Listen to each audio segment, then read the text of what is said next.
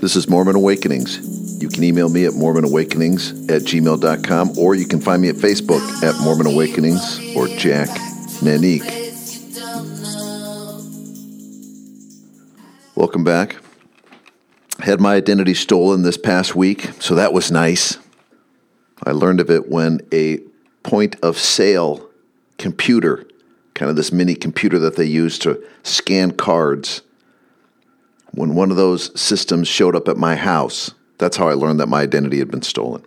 This this box with all this gear, you know, like when you go into a, you know, the, the new shake restaurant or the new you know, nut bar and they have these kind of iPad looking things. And one of those showed up at my house, addressed to me. So I called up the company and I said, "What what is this? I never ordered one of these." And turns out somebody has my name and my address and my social security number and and the a company name even, and ordered one of these things. And then they've been running credit cards with it. And in order to run these things, you have to have a checking account. And when you run the credit card with an alleged sale of something, then the credit card processor, which is a third company involved, they run the credit card and then they deposit the money into some checking account that you give them. And if it's fraudulent, then the credit card processing company goes back to this checking account and tries to claw back the money. But in this case, after the credit cards were run fraudulently and deposited into this checking account, which was not mine, the person withdrew the money from the checking account and split. So then the credit card processor went back to try to claw back, nothing there. So then they contact me, the person that they think opened the account. And they told me, You owe us $4,900.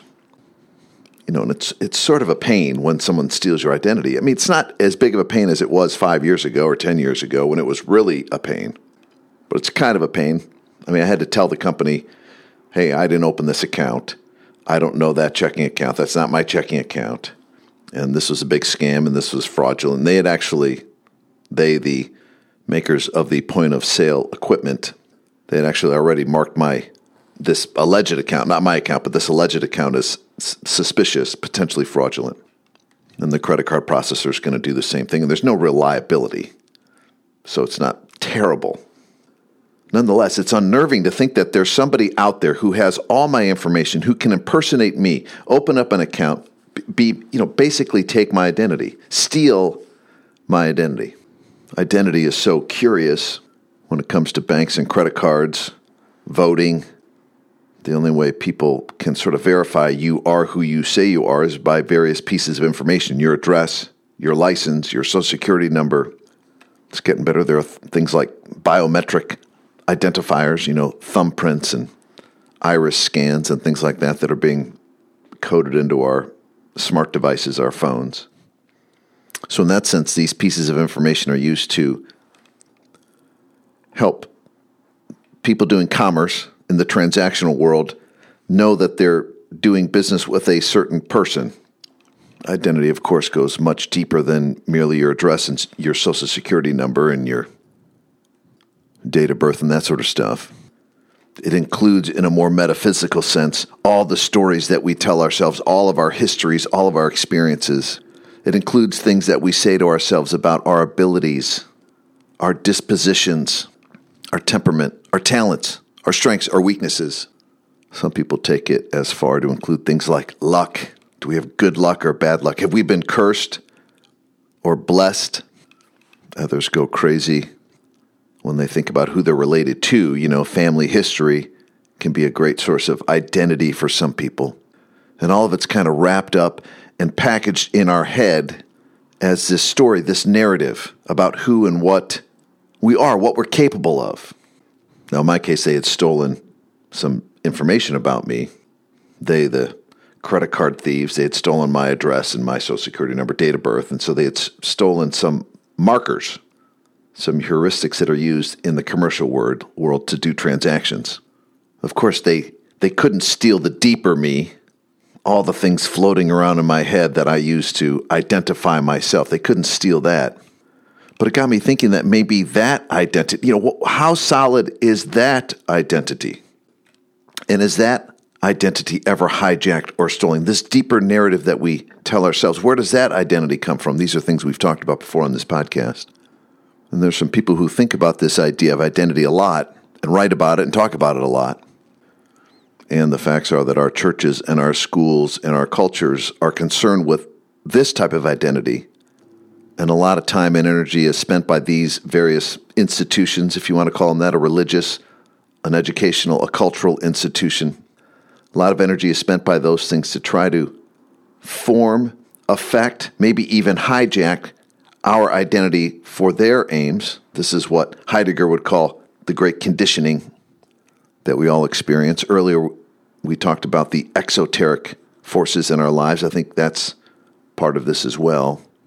And we end up getting hijacked in a sense, don't we?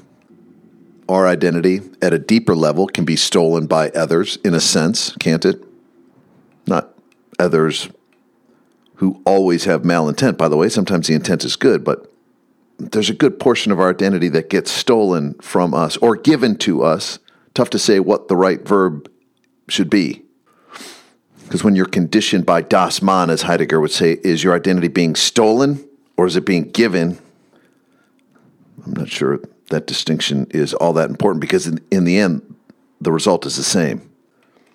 We wake up one day and we're not quite sure who or what we are. We know a lot of stories that are bubbling around in our heads. We're familiar with that.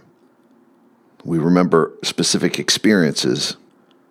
We know what family or church or company or national culture we identify with, but we're not always so clear where all this stuff came from, how it all came to be. And often it's at that juncture when you realize that everything you've been given or made into or conditioned into has sort of taken on a life of its own.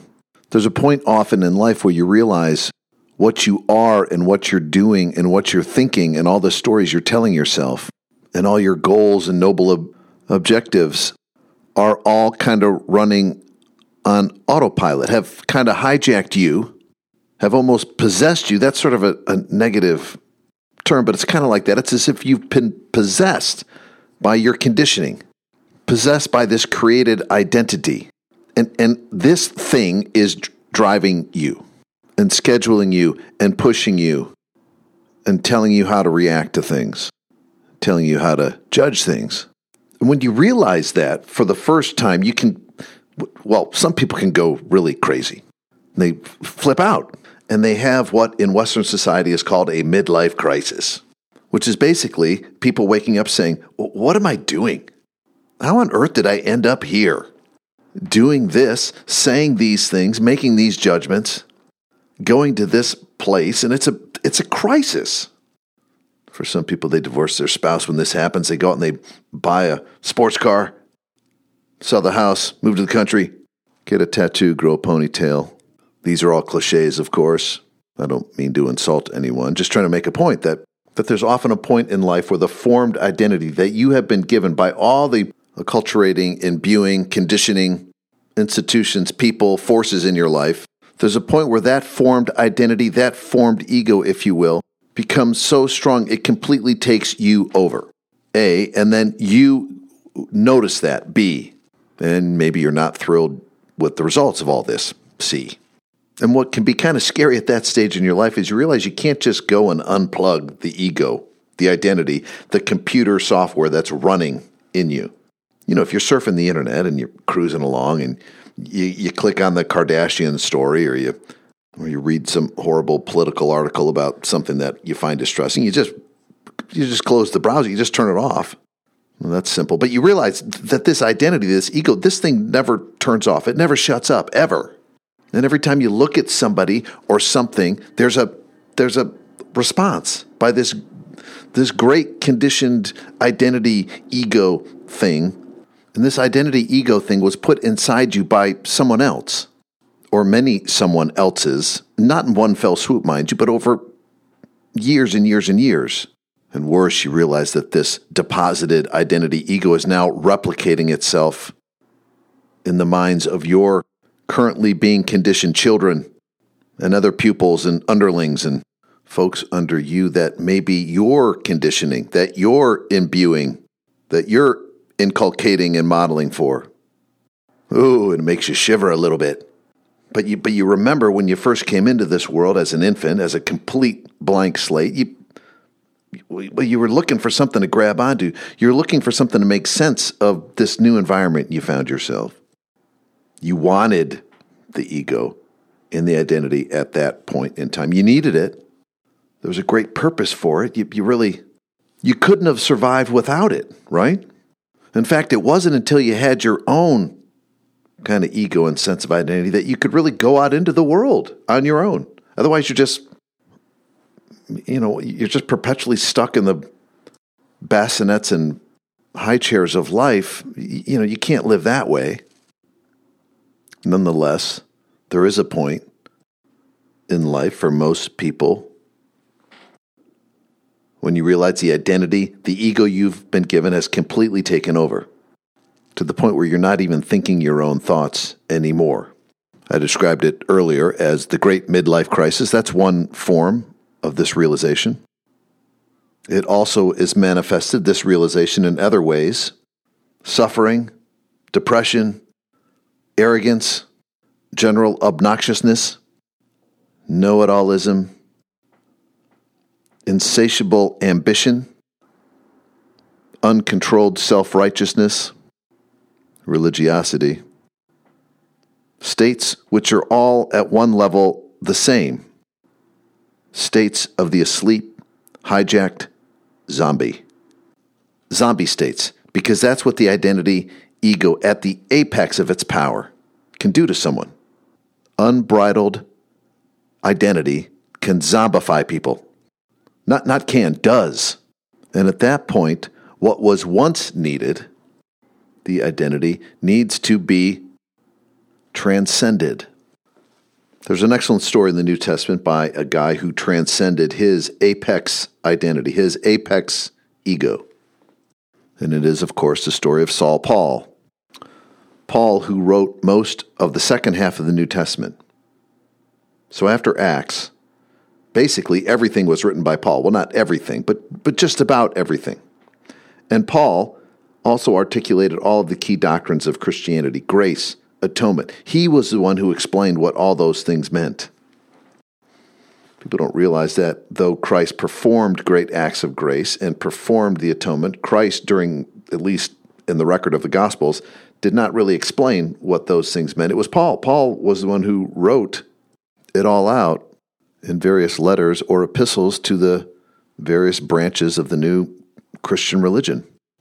Paul, of course, didn't start as Paul. When he entered this world as an infant, as an unprogrammed computer, he entered as a guy named Saul. He was born into an, elite Pharisaical family in Jerusalem. The Pharisees were the leaders, not just secular leaders, but also the theocratic leaders of Jerusalem. Saul was born into a Pharisaical family, became a Pharisee himself. He was also a citizen of Rome. So Saul was conditioned from the very beginning to be an elite member of his society.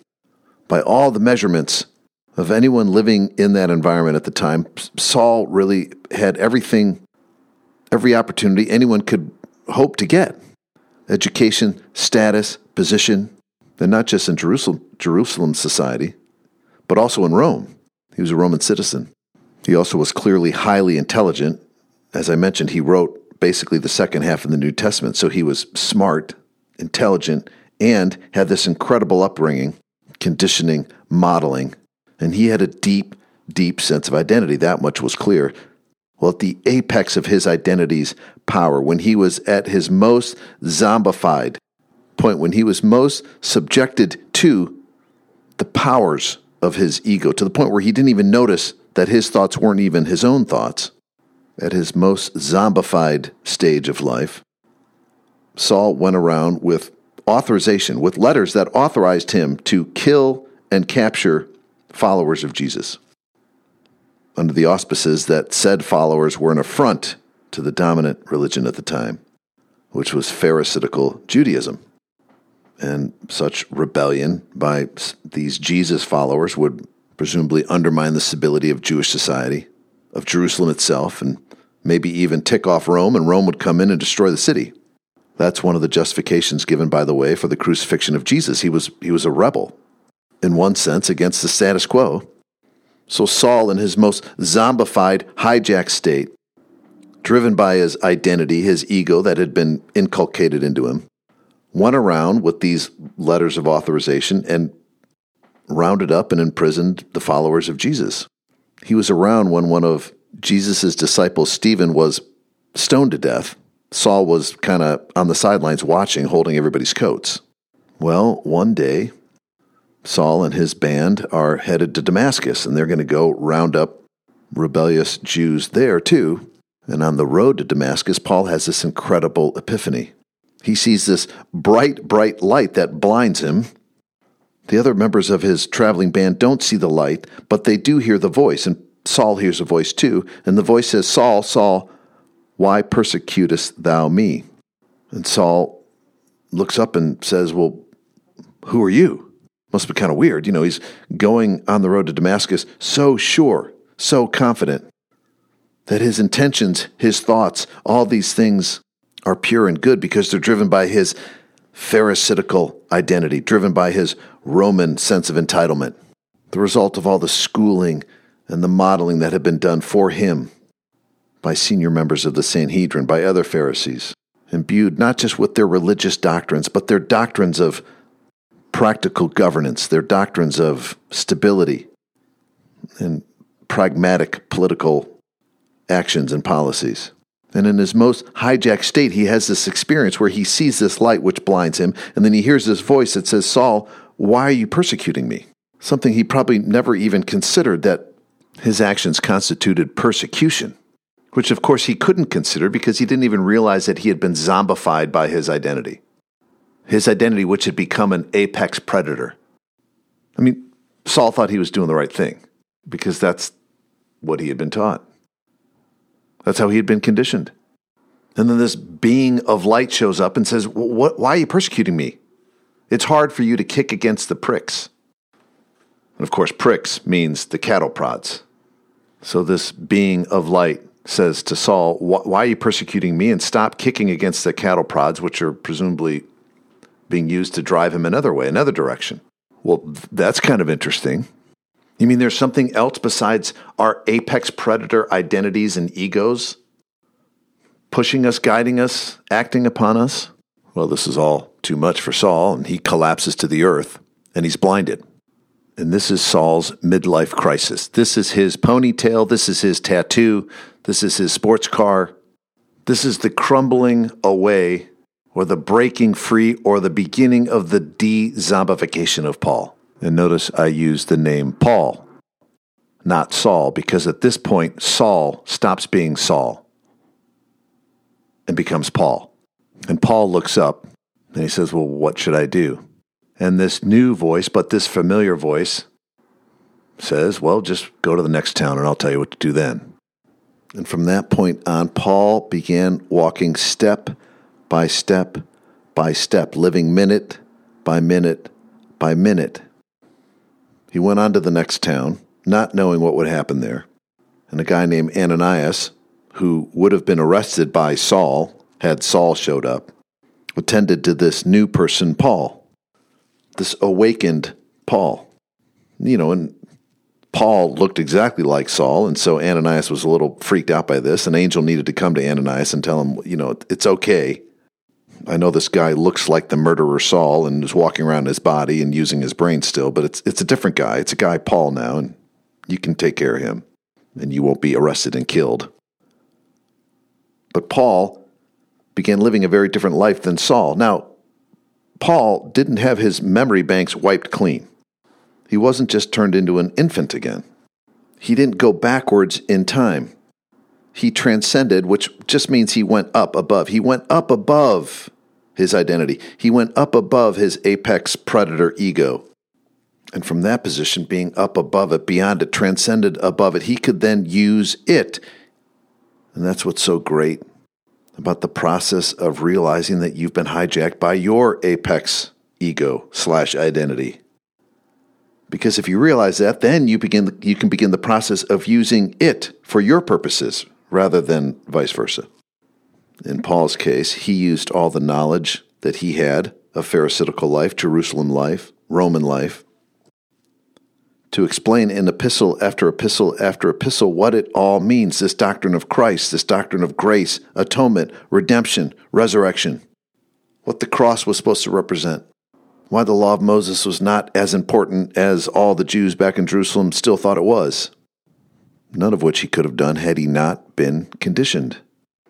Which I only mention because a lot of us have a love hate relationship with the conditioning we've received, with the people who trained, imbued, taught, inculcated us. A lot of us have a love hate relationship with the people who modeled for us life and gave us the seeds for our own ego and identity.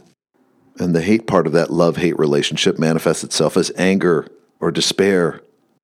And people want to just chuck everything and erase their experiences. But you can't erase experience. You can transcend it, you can learn from it, you can rise above it and then use it for your purposes rather than its own purposes. It's kind of like becoming an excellent athlete in a way. I've played a lot of golf over the years. I know golf is not a game that appeals to a lot of people, and it's sort of a stodgy old game and slow and boring. And, but I, you know, I like it. I've played a lot of golf over the years, and golf is a very frustrating game. It takes a lot of practice, lessons. There's a lot of trial and error, and everyone's trying to master the perfect swing. And I, you know, I, I liked playing golf, but I also found it frustrating. And at the, I remember one year at the peak frustration where I was ready to give up the game because I just couldn't seem to be getting any better. I read this article, and the article said that the best athletes don't think when they're playing their sport. They just play the sport. They just are. They just do. And I thought that's that's strange. How can you not think, and I don't think the article was right, actually. I think they do think, but they don't think like everyone else thinks. You know, when you're playing golf, the worst thing you can do when you're playing golf is think about all the lessons, think about all the particulars, all the techniques, all the angles, and the.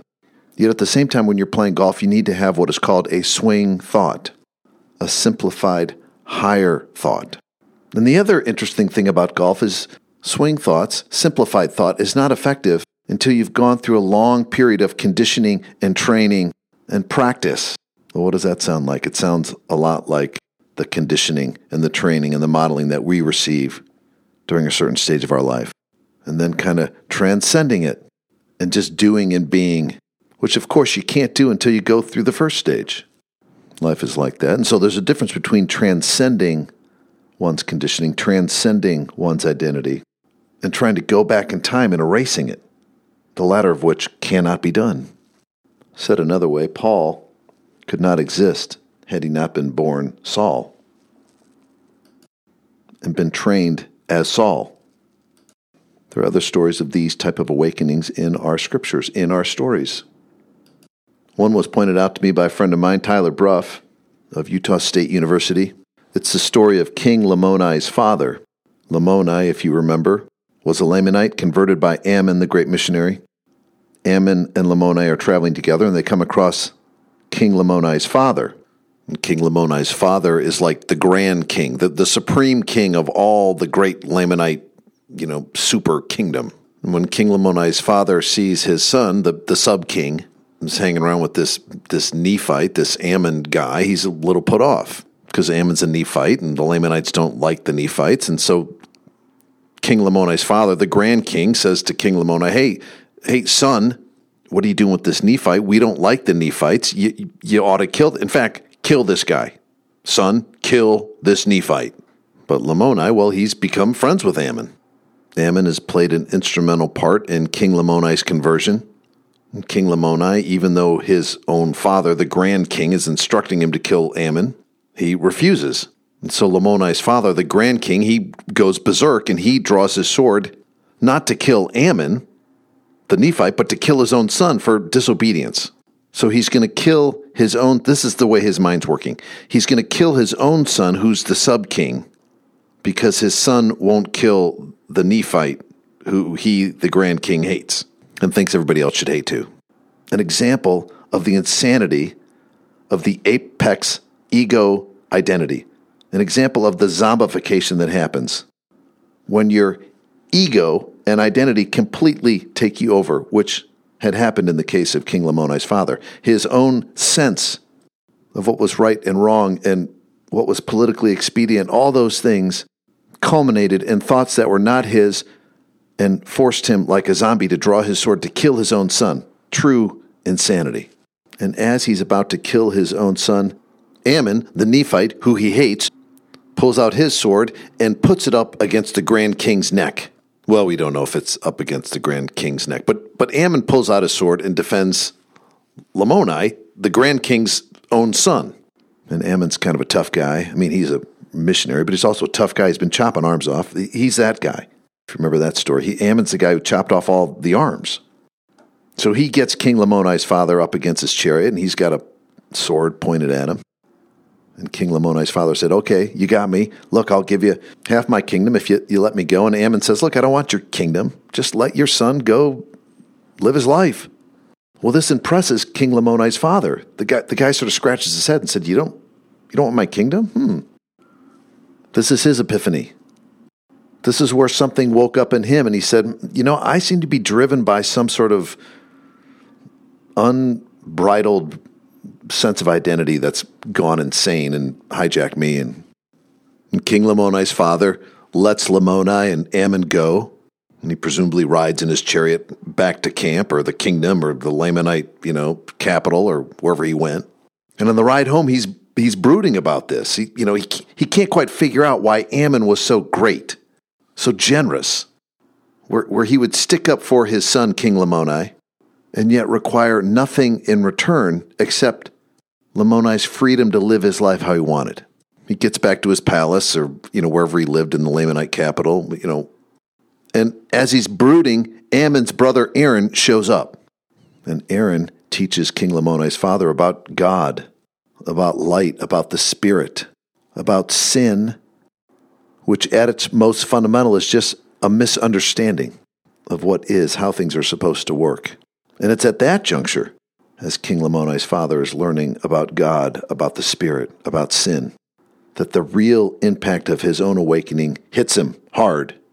And he says to Aaron, You know, I would give up all my sins, all my misunderstandings, all my misconceptions to know this true God and to know my true role.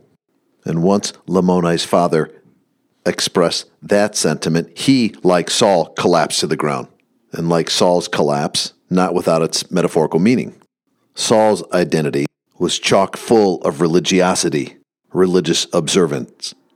King Lamoni's father identity, pre collapse that is, was completely devoid of any religion at all. Interesting that both of these apex identities cloaked their victims, their vassals, their zombie hosts in sin. Well, when King Lamoni's father arose, like Saul, he too began a new path living moment by moment by moment.